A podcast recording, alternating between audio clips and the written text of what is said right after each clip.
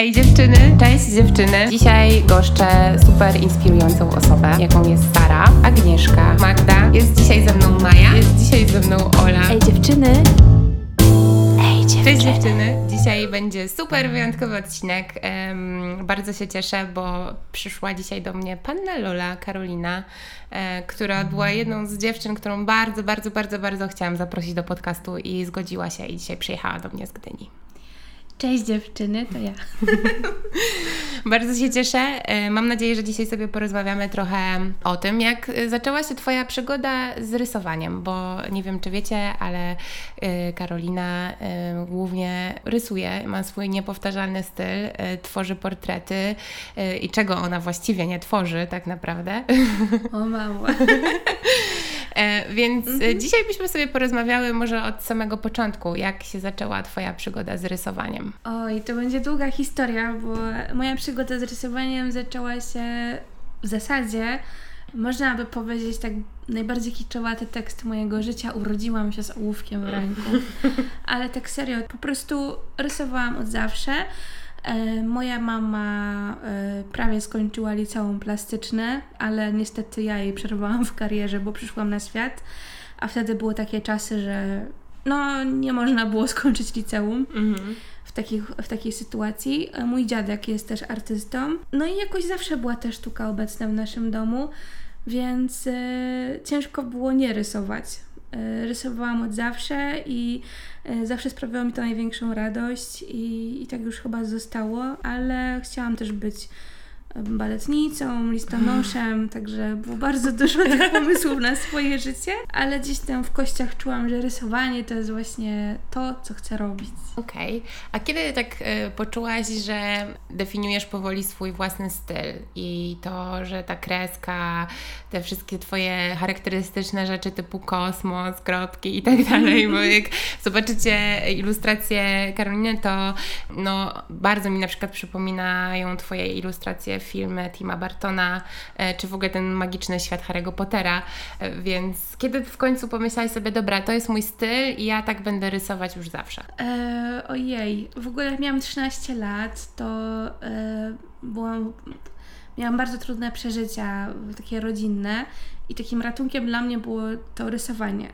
I wtedy też leciał taki serial Dziewczyny i Miłość, e, coś takiego, ale ja czytałam książkę Jacqueline Wilson, na podstawie której nakręcono ten serial. I tam były ilustracje Nika Sharata, Mhm.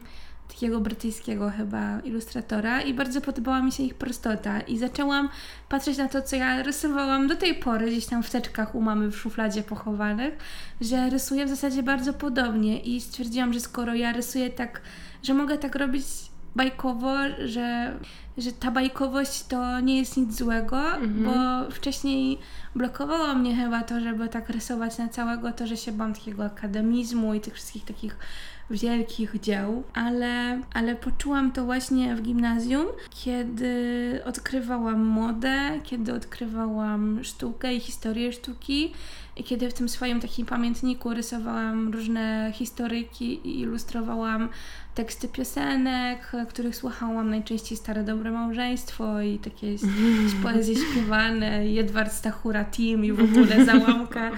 E, I szczerze powiem, nie, nie wiem kiedy to się dokładnie zaczęło. To jest chyba ciągły proces, bo e, to jak rysuję teraz jest wynikiem tego, że nieprzerwanie od trzech lat codziennie rysuję. Wcześniej to było takie bardziej e, rysowanie w czasie wolnym, bo rzeczywistość pracy mnie tak przytłoczyła, że nie chciało mi się w ogóle rysować, ale rysowałam mimo wszystko.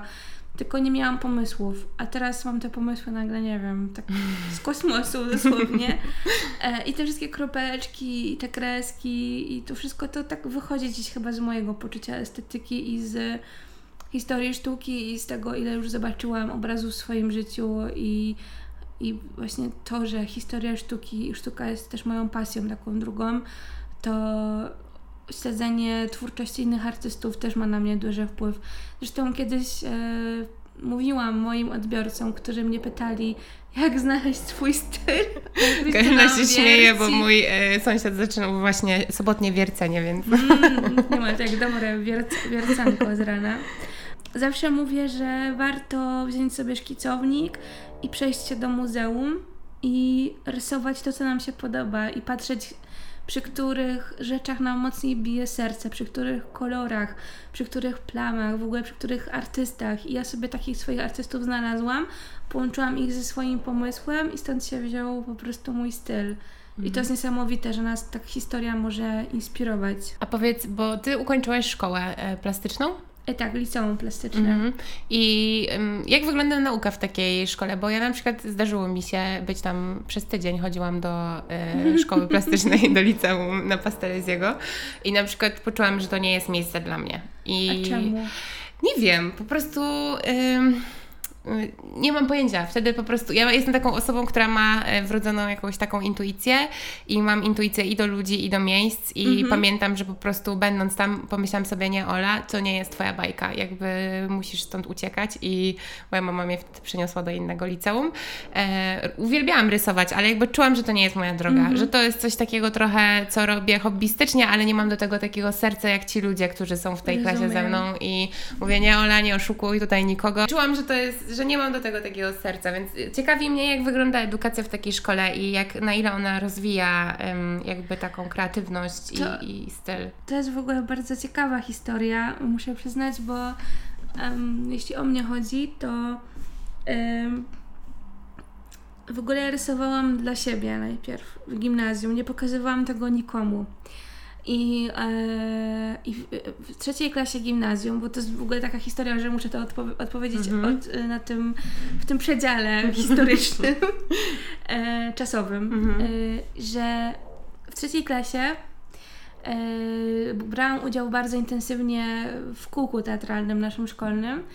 E, W takim teatrze, które prowadził e, już niestety świętej pamięci Rafał Urbacki. Rafał był niesamowitą osobą, miał duży wpływ na moje twórcze życie i robiliśmy taki, em, takie przedstawienie kabaret i to były moje ukochane lata dwudzieste. Ja grałam Hankę Ordonównę i sobie tam śpiewałam i w prezencie Rafałowi narysowałam nasze wszystkie postacie, postaci, postacie, które tam e, występują. Wszystkie osoby, taki jakby portret teatralny zrobiłam. Mhm. I, wszy- I pewnego razu wracam po jednej z prób do domu, a mieszkałam wtedy, no wiadomo, z rodzicami i w pokoju z siostrą. I moja mama robiła, czasami ma takie jazdy, że robi porządki duże. E, mamo, Odszczurzanie tak zwane. Kocham cię, mamo. I wróciłam i pamiętam jak dzisiaj, że moja mama stała w naszym pokoju z rysunkami i z taką groźną miną, co to jest? A ja już sobie myślę, o grubo, będzie opieprz, że rysuję zamiast e, się uczyć. I mówię, czemu ty grzebiesz w moich rzeczach? A moja mama, co to jest? Czemu ty nie powiedziałeś, że ty tak rysujesz?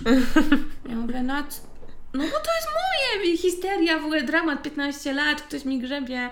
Co, e, co, tak 15 lat się wtedy ma, jak jest tak w trzeciej klasie, tak 15 lat. I, I moja mama w ogóle, i to był koniec marca, początek kwietnia jakoś, tak? Moja mama tak patrzy, mówi, Karolina, czemu nie powiedziałaś, że rysujesz i że tak rysujesz? Czemu mi tego nie pokazałaś? Przecież już przespałyśmy egzaminy do liceum plastycznego w Katowicach i w Zabrzu. Już nie ma. I co teraz? Bo ty nie pójdziesz do normalnego liceum, ja tak na nią patrzę. I z jednej strony byłam szczęśliwa, że moja mama tak zareagowała, że mnie totalnie w tym e, wspierała Mhm. i bo, nigdy nie usłyszałam, że to jest beznadziejny pomysł na życie, tylko zawsze było ciśnij i rób swoje, ale też bez jakiejś presji Mhm. większej. A tutaj mnie totalnie zaskoczyła, no i w tym czasie m, otworzyło się w, lic- Gli- w Gliwicach, z których pochodzę, liceum plastyczne. I to miał być taki rok w tym liceum, żeby ewentualnie się potem przenieść do teoretycznie, tak jak się wszystkim wydawało, lepszych szkół w Zabrzu i Katowicach. Poszłam na egzaminy do tego liceum, one tam były jakoś pod koniec czerwca chyba, na koniec czerwca, po końcu roku Mhm. szkolnego, przepraszam, bo już wtedy świadectwa trzeba Mhm. było też mieć. I, I dostałam się. I to było po prostu mój pierwszy taki sukces, że przyniosłam tam te swoje bajkowe ilustracje na ten egzamin i się dostałam. I wtedy y, zostałam, y, złożyłam papiery na kierunek malarstwo i techniki pozłotnicze i nauka w liceum plastycznym trwa 4 lata. Mhm. To są 4 lata przepełnione pracą, pracą, łzami, krwią i potem, i tak to będę do końca życia wspominać, to nie były łatwe 4 lata, to były turbo ciężkie 4 lata, ale tylko dlatego, że ja bardzo chciałam. Oczywiście były miesiące, że się obijałam i miałam w nosie nauczycieli, bo już byłam bardzo zmęczona i byłam zagrożona ze wszystkich ścisłych przedmiotów, co w zasadzie co półrocze. Jedyny, jedyny rok szkolny to było w trzeciej klasie liceum, że nie byłam z niczego zagrożona i to był jakiś, nie wiem, sukces chyba ale spędzałam godziny na rysowaniu, na szkicowaniu, rysowałam wszędzie, gdzie się dało, nawet na biletach e, z autobusów, w ogóle mhm. mam gdzieś jakieś tam powklejane w pamiętnikach starych. Przez pierwsze trzy lata ciężko pracujesz po to, żeby w, na czwartym roku stworzyć swój dyplom. Mój dyplom był z malarstwa, Oprócz tego musiałam też napisać pracę dyplomową, normalnie jak na studiach, tylko to było w liceum. Mm, no właśnie tak bardzo e, to dojrzale brzmi, nie? Bo tak. ja sobie kojarzę e, liceum trochę z takimi czasami beztroski, gdzie w sumie ludzie, dobra, chodzimy do tego, do tej szkoły, uczymy się i tak dalej, ale gdzieś tam mm, też e, jest to taki mocny czas, przynajmniej dla mnie był towarzyski, a Ty już mówisz w, w takiej perspektywy osoby, która już tak dojrzale podchodziła do tego, że chce chce rysować i, i faktycznie gdzieś tam ten swój warsztat buduje i tworzy. No bo jakby wiedziałam, co chcę robić w życiu i to było dla mnie o tyle łatwiej, może mi było łatwiej niż może innym, nie wiem, nie oceniam, ale bardzo chciałam rysować i czułam, że to jest to i że chcę ilustrować bajki dla dzieci. W ogóle nie było mowy o portretach, które teraz są podstawą mojego biznesu. Yy, ale po prostu byłam przekonana, że to będę robić. Czułam to, właśnie tak jak wspomniałaś, mm. ta intuicja gdzieś tam, ta magiczna y, się odezwała i po prostu robiłam. Ale po obronie dyplomu na ponad rok przestałam rysować. Tak, byłam bardzo załamana, znaczy może nie załamana, to jest złe słowo. E, zmęczona Zmęczona. Już. Byłam mm. bardzo zmęczona tą presją którą sobie sama narzuciłam. E, byłam zmęczona tym, że nie zdałam matury z matematyki i próbowałam kilka razy, do tej pory jej nie zdałam i to nie jest wstyd dla mnie, bo nie chciałam iść na ASP, bo wiedziałam, że na ASP będzie po prostu dla mnie jeszcze gorzej. E, zresztą czułam, że już mam w sobie tyle mm, warsztatu i tej pasji i tej wiedzy, którą że wiem, co chcę robić, że to, była, że to jest tylko kwestia czasu, żeby to wszystko się poukładało. No i po liceum miałam e, taki, no, ciężkie jakby 2-3 lata. Pracowałam w McDonaldzie, robiłam tam dzieciom urodziny. Starałam się gdzieś tam rysować i wszystko się odmieniło e, pewnego e, zimowego wieczora w 2012 roku. Co się wtedy wydarzyło? E, leżałam w wannie. W piątki leżę w wannie. Tak, okay. to, to no, nie, to był poniedziałek. To był, e, to był pierwszy poniedziałek grudnia. Leżałam w wannie i, i byłam bardzo nieszczęśliwa. O Jezu, byłam strasznie nieszczęśliwa. Mimo tego, że na chacie było czysto. Yy, ja mam taką. To jest bardzo ważny wieczór, więc ja wszystko pamiętam. E, miałam świeżo umyte okna, firanki były na mokro powieszone, więc pachniało w całym domu niebieskim lenorem. W e, piekarniku było ciasto, jakieś czekoladowe chyba, nie pamiętam, pewnie tak. A ja sobie leżałam w tej wannie i płakałam, byłam taka nieszczęśliwa, że przestałam rysować i że w moim życiu nic się nie zmienia i że o co w ogóle chodzi. Tyle miałaś sobie pasji i nagle, te, nagle taka przerwa i w ogóle co ty Karolina robisz? No i tak leżę i płaczę po prostu jak w teledysku, jakimś po prostu... Britney Spears. Tak. Przepraszam, ja sobie przypomniałam właśnie. Dobre, tak. To było tak. No, taka, no. E, I zaczęłam myśleć o moim życiu i o moich marzeniach, o tym, że e, chciałabym teraz być nad morzem, na przykład, zimą. Mm -hmm. I tak wymyśliłam historię Lola i Cynamon. Zaczęłam po prostu, tak wszystko się zaczęło układać, narysowałam wtedy, znalazłam wtedy jakiś szkic e, trzech dziewczyn obok siebie i na podstawie tego jednego rysunku zbudowałam całą historię i wróciłam do rysowania i to było takie piękne, bo tam były takie twórcze motyle w brzuchu mm. i to było takie niesamowite uczucie, że no nie wiedziałam, że jeszcze coś takiego poczuję i rysowanie zaczęło mnie znowu układać, bo ja bez rysowania w ogóle nie czuję, nie jestem szczęśliwa i nie mogę się odnaleźć w życiu, a jak rysuję i mam tą kartkę papieru i ona jest taka czysta najpierw i sobie wymyślam, co tam może na niej powstać, to to jest najlepsze uczucie na świecie. I ja nigdy e, nie podchodziłam do biznesu, do, Boże, do rysowania biznesowo. Ja po prostu stwierdziłam, że będę wysyłać portfolio do wydawnictw i nigdy nie myślałam o pieniądzach jakichś wielkich. Po prostu chciałam, żeby było na jedzenie i opłaty i Mhm. żeby mogła tylko rysować, tak? I to, to było moje marzenie. I, I równocześnie prowadziłam bloga Panna Lola, którego założyłam w liceum w trzeciej klasie i tam najpierw miało być moje ubrania, jakieś stylizacje, bo chciałam... Czyli najpierw chciałaś być blogerką modową. I to miało być właśnie w ramach mojej pasji, Mhm. ale przyświecało też temu...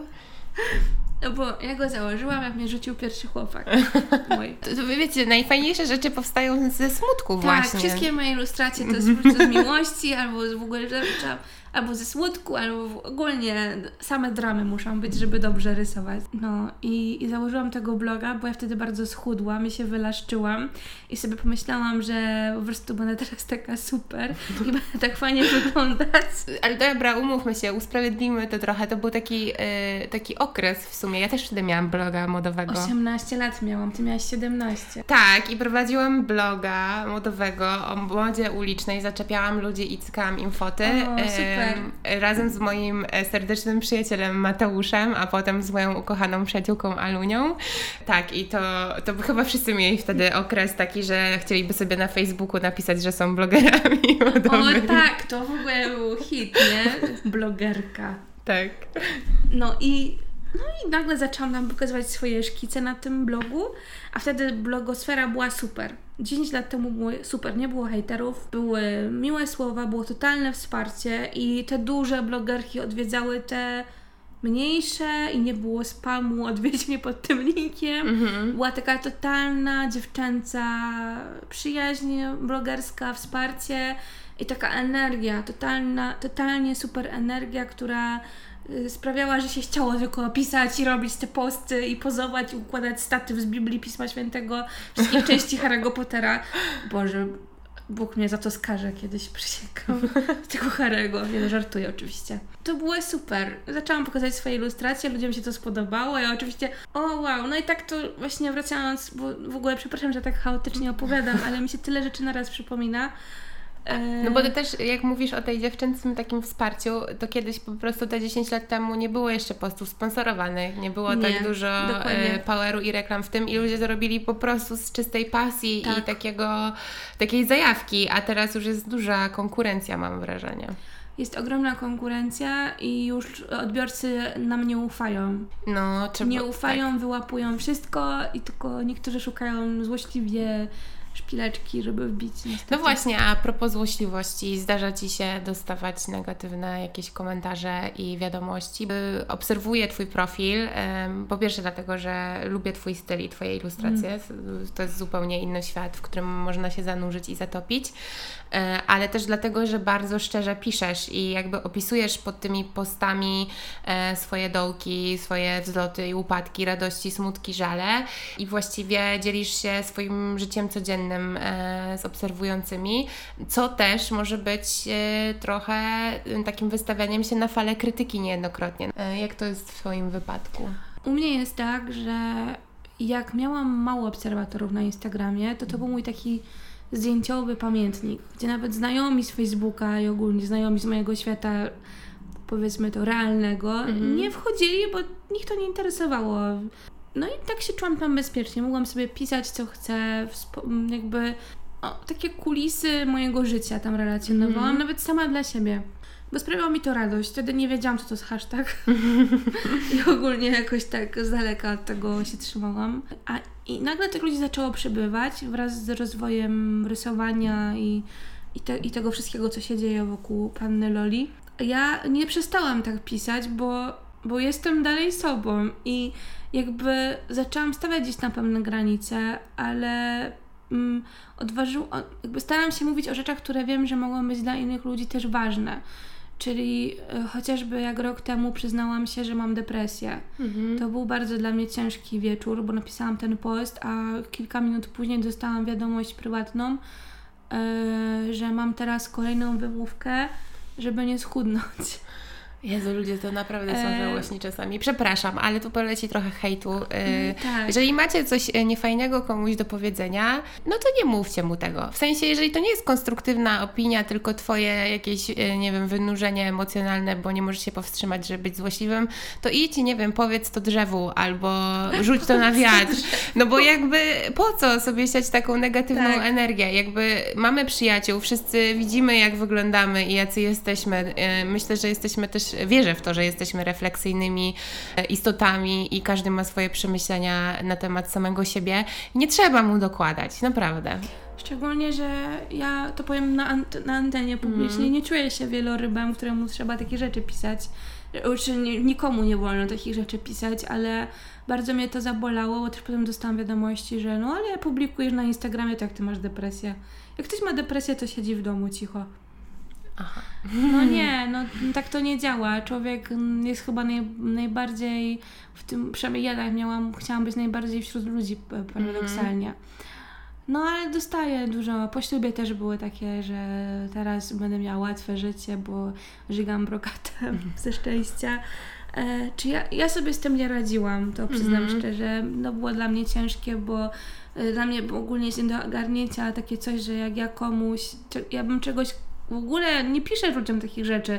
Nawet w twarz bym czegoś takiego komuś nie powiedziała, a ktoś ma taką odwagę, żeby takie coś pisać, to tacy ludzie istnieją w ogóle, że wow. E, Dużo, dużo jest tej krytyki względem mojej osoby. E, Czy jest, było.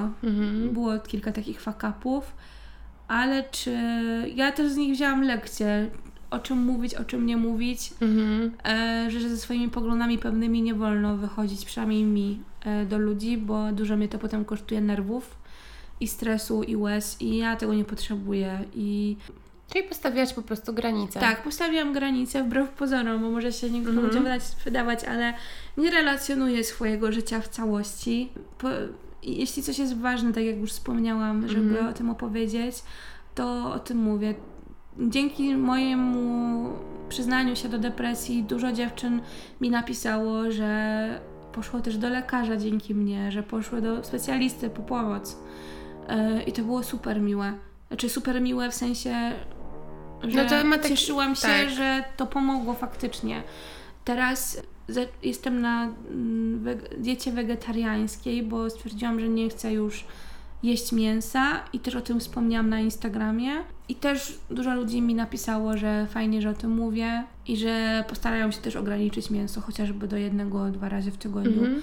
I o to chodzi, chyba żeby się inspirować tak pozytywnie, a nie ciągle e, sobie podcina, podcinać nawzajem skrzydła.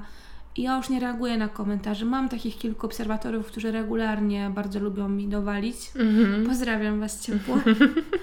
Ale no takie jest po prostu życie, no. Traktuję ich jak taką ciocię, której nie lubię na imieninach, która musi mi zawsze tam podszczypnąć, żeby mi nie było za miło. A to więc- wiecie, zbliża się ten czas, gdzie wszyscy Tak. spotkamy te Tak. ciocie na świętach. Dokładnie, albo wujków. Albo wujków. Więc po prostu tak staram się na to reagować. No nie jest to łatwe, ale e, stawiam gdzieś tam te granice już i, i pokazuję to, co chcę. Czyli mojego psa i męża. Jak się przytulają, to jest najlepszy widok na świecie, więc E, Karolina, mm, Twój Instagram to nie tylko galeria Twoich prac, e, ale też właśnie ten pamiętnik, e, bo tak to odbieram. Pisząc te rzeczy, które są bardzo takie obrazowe, ujawniasz, uważam, swój taki trochę też swoją taką pasję do pisania. I wiem, że właśnie Ty nam o nowe historie to miała być Twoja opowieść, książka ilustrowana. Czy to jest coś, co, co jest Twoim największym marzeniem? tak, to jest e, książka, która mi już zjadła tyle nerwów i emocji, że jak ją wydam, to chyba przez tydzień będę chodzić pijana po morzu. Ze szczęścia. No to jest właśnie ta książka, którą wymyśliłam 7 lat temu i bardzo się już czuję z tym głupio, że o niej czasami wspominam, a jeszcze nic się w związku z tym nie dzieje, ale wiem, że kilka osób na nią czeka i dlatego daję o tym znać, żeby nie się nie pozdały w tym czekaniu. Chciałabym ją bardzo napisać i to jest skończyć ją pisać.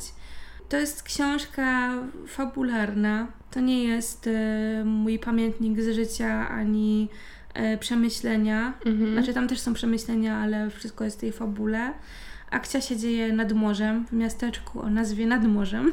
No i to jest historia, jak, że jak o niej myślę, to widzę już e, na Netflixie w zapowiedziach serial, więc e, to jest moje największe marzenie. Już ćwiczyłam odebranie Oscara za scenariusz, już, już mam to wszystko opanowane, już wiem, kto by mógł zagrać kogo i w ogóle ścieżka dźwiękowa też już jest wybrana. Ja mam wszystko już po prostu przygotowane, tylko nie mam e, tego końca jeszcze, e, że jeśli chodzi o jej napisanie. No i chciałabym żeby w magicznym 2020 roku, w latach 20. moich ukochanych, żeby się pojawiła już, e, dlatego że dużo znaków dostaję ostatnio od życia, że to już jest czas, żeby ją skończyć. I dużo pięknych ludzi spotykam na swojej drodze, którzy mi też to uświadamiają. No jak o tym mówię, to zaraz się rozpłaczę tutaj, bo po prostu nie, nie, tak ze wzruszenia, że noszę w sobie tą historię, znam ten świat już jak swój drugi dom tych bohaterów mam przed oczami, ich, ich co, wiem, co lubią jeść, wiem, jacy są i, i chciałabym pokazać ludziom ten świat. Mm. I to jest moje największe marzenie, ale nie, nie, ona nie mogła powstać szybciej, bo ja też, żeby móc opisać pewne rzeczy, które sobie wymyśliłam, że tam będą, e, chyba musiałam sama przeżyć. I faktycznie wiele z nich przeżyłam sama, ale to jak zaznaczam, to nie jest moja mm. autobiografia. E, wiadomo, że pisząc książkę oddajesz skrawki swojego życia i swoje doświadczenia, bo każdy z nas nosi w sobie książkę, którą mógłby napisać. No, to e, prawda, to ładne słowa. Chyba w takim serialu The Affair. The Affair. Słyszałaś? To, to trzeba je powtarzać dalej, bo naprawdę y, są przepiękne. Tak, tak, każdy z nas to. No i to jest moja historia. No i mam nadzieję, że będziecie cierpliwie nadal jeszcze chwilę czekać, ale mam nadzieję, że to już ten rok nadchodzący to będzie ten. A powiedz mi, jakie to uczucie e, stworzyć ilustrację dla e, książki swojej koleżanki, bo Kamila e, wydała książkę Szelest Słów, tak. która jest ilustrowana w całości przez Ciebie. Jakie to uczucie? O matko. To jest jakiś kosmos w ogóle, bo jak już wspominałam wcześniej, to było moje marzenie, żeby ilustrować książki dla dzieci i nie tylko. I nagle pisze do mnie Kamila, czy chcę i czy w ogóle bym chciała. A ja taka, że, że co? I w ogóle to było, to, ach, to tyle emocji. E, uczucie jest cudowne, e, przede wszystkim dlatego, że zaufała mi, mhm. oddała mi część swojego, swojej jakby duszy w ręce, bo te teksty jej są bardzo osobiste, to są takie piękne Mm, skrawki jej codzienności i emocji, które ja musiałam ubrać w ilustrację, a zrobiłam to w dosyć inny niż zazwyczaj sposób i to też było dla mnie wyzwanie, ale odkryła się wtedy we mnie taka też druga Karolina, czy tam mm trzecia, bo zazwyczaj miała schizofrenię. Właśnie dusza chyba twórcy, artysty jest taka wielowymiarowa. I to było niesamowite przeżycie, bo miałam dwa tygodnie na to tylko, bo terminy nas goniły, bo to wszystko było na spontanie. E, I ja to tak posklejałam, a potem tydzień jeszcze odpoczywałam emocjonalnie, bo nie byłam w stanie potem rysować przez mhm. tydzień, mm bo to tyle emocji mnie kosztowało. E, pozytywnym tego słowa znaczeniu jak najbardziej, ale po prostu byłam tak szczęśliwa, jak już to się skończyło. jak już wysłałam wszystkie skany, to tak usiadłam na kanapie i tak siedziałam przez chyba trzy godziny. Mm -hmm. Tylko Kora, mój pies, nasz pies, tak przychodziła i patrzyła, matka żyjesz? Więc ja tak siedziałam i, i oglądałam rodzinę Adamsów, bo tylko tyle mój mózg mógł przyswoić w tym czasie. Przed chwilą powiedziałaś, że mm, czujesz, że trochę nie bez powodu dopiero teraz y, jesteś w stanie dokończyć y, swoją książkę.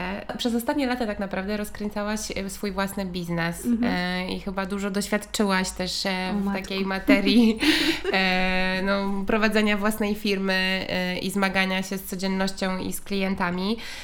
I też o tym piszesz, co jest w ogóle dla mnie super, bo ludzie myślą, że mm, prowadzenie własnej firmy to jest takie usłane kwiatkami i generalnie człowiek ma wtedy tak dużo pieniędzy i w ogóle ma tyle czasu na wakacje. No. A to nie jest prawda. I um, no już w podcaście zdarzało mi się rozmawiać z dziewczynami, które prowadzą swoją firmę. Mhm. Um, I są wszystkie dziarskie i wszystkie bardzo odważne i e, za co ja mocno szanuję. I chciałam zapytać, jak, jak Ty podchodzisz do biznesu i jak, jak Tobie się udaje e, z tym mierzyć? To jest właśnie dla mnie bardzo ciężkie pytanie, nie ukrywam. E, dlatego że e, ja nigdy nie robiłam właśnie, nie wiedziałam, że ja założę biznes. O, może tak. Nigdy tego nie planowałam, żeby to było takie, Mhm. jak jest teraz. Ja nie miałam planu, strategii, nie, nie pytałam na grupach facebookowych o pięć porad e, na prowadzenie biznesu, czy coś. Nie mówię, że to jest złe, Mhm. absolutnie, bo uważam, że jeśli wiesz, że chcesz założyć firmę i, chce, i to, to warto się do tego przygotować jak do wojny, Mhm. bo to jest po prostu wojna. Naprawdę. To jest haruwa, to jest wojna, a jak ktoś powie, że robisz to, co kochasz, więc nie pracujesz, to ja mu polecam, nie wiem, iść podpowiedzieć to drzewu. To jest hasło. tak. Y, To było spontaniczne hasło Ale dzisiejszego odcinka. E, absolutnie nie. Ostatnio jechałam z Kamilem, moim mężem, gdzieś tam obwodnicą gdańską i, i, mu, i, i mu tak płakałam, że już nie mam siły i w ogóle, że jestem zmęczona, bo ten rok był chyba dla wszystkich z tego, co już rozmawiałyśmy ogólnie, Mm. też wiem od moich innych znajomych, bardzo ciężki. I tak, on tak, on jest bardzo dobrym słuchaczem. I on tak prowadzi samochód, tak mnie słucha, kiwa głową, to widzę, że słucha. E, I z, mówiąc mu to, sama doszłam do pewnych wniosków, bo zaczęłam nagle na głos układać sobie w głowie, że kurczę, ale przecież ja nigdy właśnie nie chciałam założyć biznesu, więc teraz muszę tylko się tak przemienić z dziewczyny, która po prostu rysowała, w dziewczynę taką bardziej e, girl boss, która dalej rysuje, jest wrażliwa, ale też już jest bardziej pewniejsza siebie i wie, co z czym ma się zadziać i ma jakąś tam strategię, bo uważam, że strategia to jest złoto. I jak masz pomysł na, na to, co chcesz robić przez naj, chociaż najbliższe 2-3 miesiące, to to już naprawdę dużo rzeczy może się zmienić w ciągu tych kilkudziesięciu dni. I, i właśnie teraz jestem teraz w tym momencie, bo w ten rok kończę z przytupem, bo dużo rzeczy się w ciągu ostatnich dwóch, trzech y, tygodni podziało, takich twórczych, więc jakby nie mam poczucia, że zmarnowałam rok, ale wiem już, jakich błędów nie popełniać i każdy rok tak jest, tak naprawdę każdy miesiąc y, takich podsumowań w swojej firmie jest bardzo wartościowy, bo na przyszłość wiesz, jakich błędów nie popełnisz już, a mało tego uważam, że błąd to jest, to jest niesamowita wartość w sukcesie. Je, jakkolwiek odbieramy ten sukces, czy, czy sukcesem jest to, że mam dużo zamówień, czy to, że mam milion followersów na Instagramie. No, Nie, nie wiem, jak do tego się, jak to opisać tak dokładnie, ale jeśli ja wiem, ile już błędów popełniłam ja sama, gdzie mi się wydawało, że ja z klientami będę miała najlepszą komunikację na świecie, bo pracowałam w dwóch ogromnych korporacjach w obsłudze klienta Mhm. i byłam bardzo dobrym pracownikiem i no, można powiedzieć nieskromnie, że wymiatałam i po prostu było super. A tutaj u mnie ludzie mnie nagle przerośli. Bo dużo ludzi właśnie przez to, że mnie zna z tej strony bardzo mojej wrażliwej, pisząc do mnie maile i ogólnie wchodząc ze mną w konwersacje, e, bardzo się wczuwają we mnie Mhm. I to są piękne, długie maile często. I ja naprawdę to tak doceniam i mnie to bardzo wzrusza, ale ja psychicznie też nie mam nieraz siły, żeby to ogarnąć, więc zamykam laptopa, gdzieś go tam daję daleko i po prostu siadam do rysowania. E, No ale tak jak wspomniałam, e, nie, dopiero teraz się uczę tak naprawdę tego biznesu, żeby tak totalnie być taką biznesową lolą, ale nie wiem, czy to się kiedykolwiek uda, bo jedyne co czuję, że powinnam teraz mieć, to dobra strategia na najbliższe miesiące. Powiedz mi, ale prowadzisz też warsztaty. Jak Ci z tym, yy, że uczysz innych rysowania w ogóle? Czy to Ci się kiedyś przyśniło, że będziesz to robiła? Wiesz co, warsztaty w tym roku to był moje pierwszy, pierwszy taki, takie coś, co zrobiłam, Mhm. e, taki plan. Moje warsztaty autorskie, Panny Loli, polegają na tym, że robimy własne pamiętniki, bo uważam, że pisanie pamiętnika to jest bardzo, no tak jak większość chyba ludzi myśli, bardzo taka terapeutyczna Forma, moc, mhm. tak, forma. I, I pisanie tego, co w nas siedzi, jest niesamowicie ważne. I, I można sobie kupić zwykły zeszyt w Carrefourze za złotówkę, ale można też samemu sobie zszyć pamiętnik. I można oczywiście to zrobić za pomocą tutoriala na YouTubie, ale można też przyjść do mnie na warsztaty i poczuć ten klimat, bo jak tak siedzi, siedzimy przy tym stole i sobie szyjemy te kartki, to przy okazji rozmawiamy ze sobą o wszystkim i to jest jak takie e, współczesne koło gospodyń. e, a drugi rodzaj warsztatów to jest, na razie były tylko jedne, gdzie uczyłam o ilustracji. Mhm. E, I tak naprawdę uczyłam tylko, uczyłam, opowiadałam o swoich doświadczeniach i o tym, jak ja się zabieram za jakiekolwiek ilustrowanie. Nawet jeśli chodzi o portfolio, nawet jeśli to jest do portfolio, o może tak, Mhm. e, to ja z tym się czuję tak, że e, daję dziewczynom dużo z siebie, dużo swojej mocy, dużo swoich mm, umiejętności też im przekazuję. A czy o tym pomyślałam, że kiedykolwiek będę mm, to robić? Chyba nie. Chyba bardzo się bałam takiego wyjścia do dziewczyn. Takiego naprawdę w realu. Jestem sama na co dzień. Mhm. I ciężko jest mi nawiązać kontakt wbrew pozorom z ludźmi w życiu Przełamać realnym. się. Tak, żeby Mhm. tak grupka dziewczyn i ja. Dla mnie to jest takie nierealne. W warzywniaku to mogę o górkach kiszonych porozmawiać i ogólnie w sklepie to jestem mistrzem na poczcie, w takich relacjach szybkich na co dzień, ale tutaj to już jest ciężej i bardzo się tego bałam, jak zostanę ja sama odebrana i ta wiedza, którą mi przekazuję i nigdy się nie będę czuła z tą wiedzą wystarczająco doskonała, ale też wiem, że, że mam coś do powiedzenia, więc to jest takie pogmatwane trochę.